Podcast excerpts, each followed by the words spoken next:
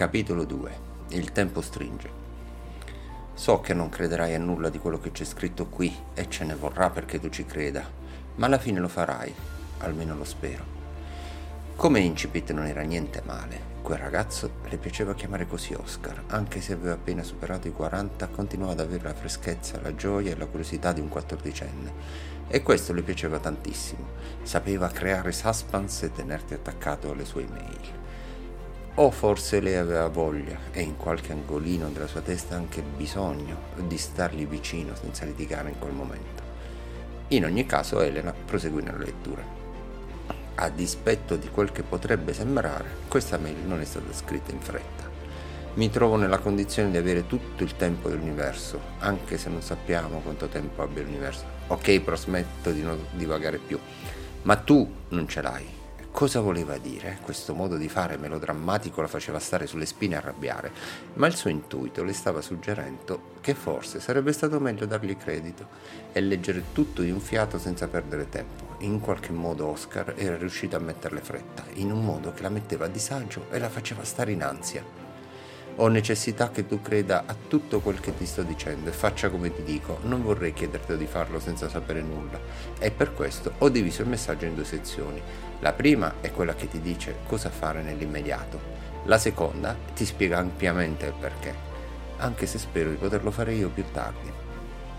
Ti prego di leggere la prima parte della mail e di non perdere tempo. Se riuscirai a trattenermi quando starò per partire per andare da mio fratello, anche solo per pochi minuti, non si verificheranno degli avvenimenti che meglio non si verifichino. Mi sto incartando nelle divagazioni e digressioni. Passo ai fatti. Abbiamo litigato da poco e se ho fatto i conti giusti il messaggio ti dovrebbe essere stato consegnato con la data di oggi, 11 novembre 2010 e l'orario delle 12.57, ora di Gennarino. Temperacazzi, quella è la parola giusta. Elena ogni tanto apostrofava Oscar con quell'epiteto quando lui si metteva a fare il pignolo inutilmente. Non che non avesse ragione a fare il pignolo in certe situazioni, ma sono le stesse che richiedevano un minimo di elasticità e questo era proprio il caso di questa Mai. Che bisogno c'era di mettere l'orario preciso? E poi perché riferirsi al loro furgone, che avevano sempre chiamato Gennaro Gennarino, per determinare l'orario? E io sono uscito da circa 23 minuti, o almeno era l'orologio del furgone a segnare le 12.32 quando ero davanti al cancello di casa. Diciamo che l'ora di Gennarino. So che stai pensando che io sia un temperacazzi e hai ragione, in una certa misura, ma stavolta non del tutto. Ti prego, continua a leggere e continua a credermi. Spero che a questo punto tu riesca a credere di aver ricevuto una mail mentre io sono fuori di casa e non ho con me il computer. Potrei averla scritta col cellulare, essere entrato in un internet point e averla mandata collegandomi a Big G, ma non è così e non ho tempo, o meglio, tu non ne hai, di darti una spiegazione completa. Ti prego, fidati e vai avanti. Come ti dicevo, sono uscito di casa per andare a fare un giro. A te ho detto che andavo a fare dei servizi e sono molto arrabbiato. Tornerò ancora incazzato e me ne andrò da diritto davanti al mio computer fisso, un po' per sbollire la rabbia e un po' per non starti vicino con il rischio di litigare. In questo preciso momento, diciamo alle 13.04, sto fumando una sigaretta fermo sulla piazzola di sosta di fronte all'aeroporto e sto guardando decollare un aereo della Ryanair verso est. Se ho fatto bene i calcoli, guardando fuori lo dovresti vedere tu. Il rombo del jet invase fragorosamente la casa, sembrava che stesse decollando dal loro tetto, ma Elena si rese conto che era solo il suo cervello che aveva in qualche modo evidenziato il rombo a cui era ormai abituata da cinque anni, cioè da quando viveva lì, e Oscar era solo un nome tra i tanti che conosceva. Decise che sarebbe andata a sbirciare, solo per curiosità, mica credeva a tutte le cazzate che le raccontava Oscar fece volare dalle sue gambe il gattone, grande come lo stragatto di Alice, posò il computer sulla panchetta a fianco al divano e uscì velocemente in giardino, giusto in tempo per vedere un pezzetto di coda tinta di blu con sulla scritta gialla della compagnia aerea, che decollava verso est. Oscar è furbo, nel senso di svelto di mente, non risiedeva malizia in quel ragazzo, in quell'uomo e quindi poteva aver calcolato un colpo di scena per farsi credere, ma essere furbi è un conto, avere una mente che possa calcolare le necessarie probabilità per portare Elena a vedere l'aereo che decollava in quel preciso momento era al di là delle capacità di Oscar, o almeno sperava. Mi auguro che ti sia alzata per controllare l'aereo. Questo è il massimo che posso fare ora per dimostrarti che è tutto vero. Adesso viene il bello. Io tornerò a casa fra una decina di minuti e me ne andrò nello studio imbronciato e arrabbiato. Nel tempo che sono stato fuori ho avuto una discussione telefonica con mia madre sull'operazione che faranno domani a mio fratello. Quel che mi ha detto non è importante, lo è, ma non serve a nulla parlarne ora. Ma mi ha fatto deprimere parecchio. Al momento sto pensando che se non ho affetto da mia madre, non ho da te, sono solo al mondo e quando sarò a casa non avrò voglia di parlarti. Ma tu devi farlo perché devi farmi fare ritardo nell'andare a trovare mio fratello. Ecco il succo. Io partirò da casa alle 16.42, ora di Gennarino. Alle 17.11 mi troverò presso l'uscita dell'autostrada di Acquaviva delle Fonti in direzione di Taranto. Semplicemente non devo trovarmi lì a quell'ora Basta qualche minuto prima o dopo, non fa differenza. L'importante è che non sia in quel posto in quel momento. E qui viene la tua parte. Devi sballare questa tabella di marcia, solo che è un problema. Me. Come immagini sono abbastanza svelto da capire se qualcosa non va per il verso giusto e quindi non puoi sabotare il furgone perché me ne accorgerei. Non puoi trattenermi perché se ci provassi, arrabbiato come sono, potrei non ascoltarti affatto potresti non riuscire nel tuo intento. E soprattutto non puoi e non devi dirmi nulla di tutto questo. Ora, il tuo compito è di sfasare i tempi e non farmi trovare dove ti ho detto, allora che ti ho detto. Ritengo che trattenermi almeno fino alle 16.50, ora di Gennarino, basti. Oppure dovrò partire prima, ma penso che per la buona riuscita sia meglio ritardare che anticipare. Potrei prendermela comoda e rischiare di arrivare in perfetto orario. Sì, è meglio che tu mi trattenga fino all'orario che ti ho detto. Lo stanco cervello di Elena fece brillare una spia rossa lampeggiante nella sua testa. Sotto c'era un pannello luminoso a LED come quelli delle pubblicità scorrevoli che diceva Ok, basta leggere questa follia, credi a questa stronzata galattica e trova un modo per ritardarlo. Nonostante tutto, Elena non ce la faceva a credergli. Non gli sembrava possibile che quella strana combinazione di avvenimenti stesse accadendo a lei e, per dirla tutta, non ci avrebbe creduto neanche se fosse successo a qualcun altro. Quella era roba per i film di fantascienza che piacciono tanto a lui e che l'avevano sempre lasciata freddina. Quelle storie non riuscivano ad emozionarla così tanto, era più roba da Oscar.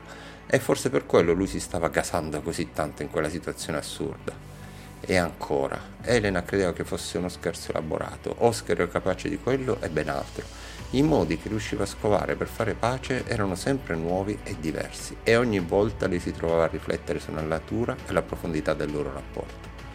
Soltanto cinque anni prima, Elena aveva appena iniziato ad abitare in quella casa, Oscar viveva in un'altra città e si conoscevano in maniera virtuale. In effetti non si erano mai incontrati di persona all'epoca, avevano conosciuto le reciproche personalità attraverso i messaggi che si scambiavano in un'area pubblica chiamata newsgroup e si riferivano l'una all'altra usando i rispettivi nickname.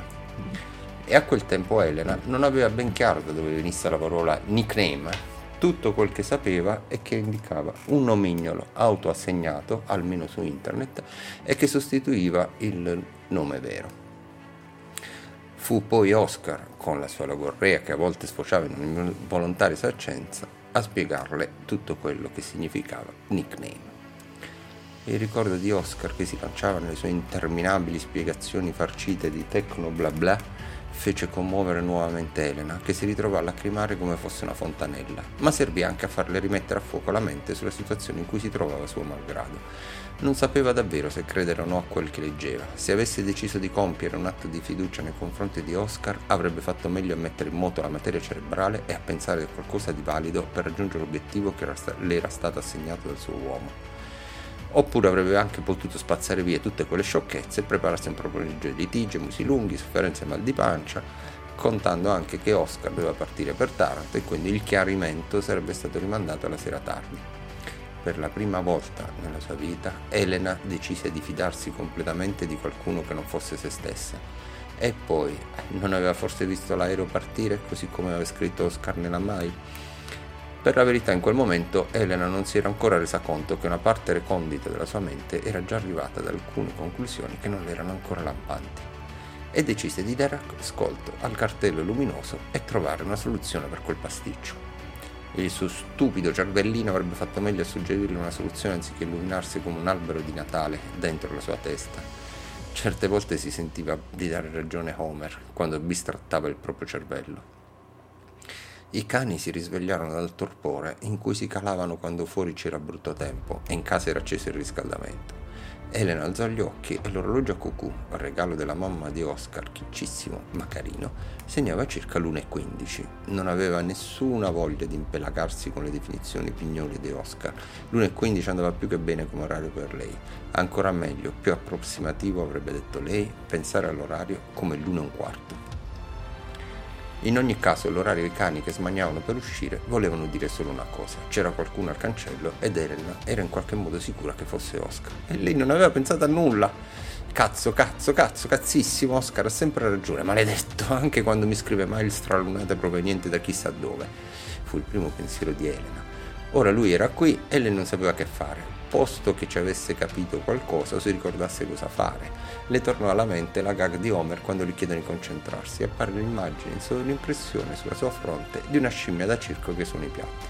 Perfetto esempio di vuoto mentale. Solo che lei non si sentiva la testa vuota, più che altro sentiva come se la scatola cranica fosse piena di melassa che si andava solidificando, insieme tenendo in sospensione e schiacciando il suo cervello che non riusciva ad articolare nessun pensiero valido. L'unica cosa che le rimase da fare fu di pensare alla scimmia da circo che suonava i piatti. Magari funzionava anche per lei oltre che per Homer. Ciao, era detto con la minuscola giusto per educazione, e il saluto di Oscar era tirato e svogliato. Helen era ancora presa a cazziare il suo cervello e non pensò di rispondere ad Oscar, restando concentrata, così era sembrata ad Oscar, sul suo portatile e l'immagine della home page del social network che il browser le rimandava ma in quel momento sentiva la melassa nel suo cervello che si solidificava sempre di più. Un esercito di scimmie suonava in maniera forsennata i piatti d'orchestra, mentre un miliardo di api ronzava loro intorno, forse attirate dalla melassa. Il saluto di Oscar le giunse come da un altro universo. Improvvisamente si svegliò da questa sorta di torpore. Le scimmie, le api e la melassa sparirono d'incanto le sembrò di sentire il suo cervello rombare su di giri pronto ad affrontare qualsiasi sfida il destino le avesse proposto. Ok, allora trova qualcosa di serio, idiota di un cervello inutile, pensò lei appena le si furono snebbiate le idee. Ma il primo pensiero fu rivolto al fatto che Oscar era tornato e dopo averla salutata di sfuggita si era andata a piazzare nell'altra stanza a rollarsi una sigaretta davanti al computer fisso, esattamente come c'era scritta nella... La mail! Ecco cosa doveva ricordarle il suo stupido e inutile cervello. Ok, la smetto, sai che sono epiteti effettuosi, come farei senza di te cervellone mio adorato? Altro che api, scimmie e melassa. Ok, ora che si era ricordato cosa dovesse fare, sarebbe stato giusto capire anche il come. Era già l'una e mezza, il tempo stringeva, intanto avrebbe fatto meglio a sincronizzare gli orologi, come dicevano nei film d'azione, e controllare che ora segnasse Gennarino. Se Oscar aveva usato quel riferimento diverse volte, era evidente che dovesse avere un significato preciso e importante in tutto quel guazzabuglio di cui non aveva ancora capito granché. Uscì al giardino e andò a controllare l'ora di Gennarino, le 13.27. Aveva circa tre ore per inventarsi qualcosa, ritardare Oscar e sfasare tutto questo macello che, la, che le era piombato in testa come giustamente le era stato fatto notare nella mail, non poteva sabotare il furgone perché lui se ne sarebbe accorto subito e probabilmente sarebbe stato capace di rimetterlo a posto in breve tempo. E la conseguenza incazzatura sarebbe servita a mettergli fretta, facendolo correre di più per recuperare i minuti, con il rischio di arrivare esattamente puntuale dove non doveva arrivare. Qualsiasi cosa, tutto ciò stesse a significare. Di farlo bere non era il caso, sarebbe potuto partire in stato alterato con tutti i conseguenti rischi. Per quanto si sforzasse non le veniva in mente nulla. Cosa diceva sempre Oscar? Se hai fretta, rallenta. La fretta può portarti solo a sbagliare e se rallenti magari vedi le cose nella giusta prospettiva. Stronzate! Se avesse rallentato avrebbe potuto non avere mai la giusta idea e non sapeva, o non aveva idea di, quali sarebbero state le conseguenze. Cazzo come passa veloce il tempo quando ti serve.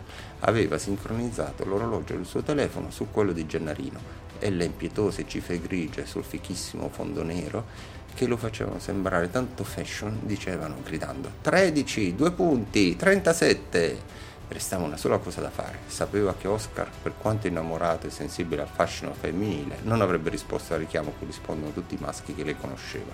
Non sarebbe bastato mostrargli le tette. E quindi si sentiva un punto morto, non le veniva in mente una sola idea valida.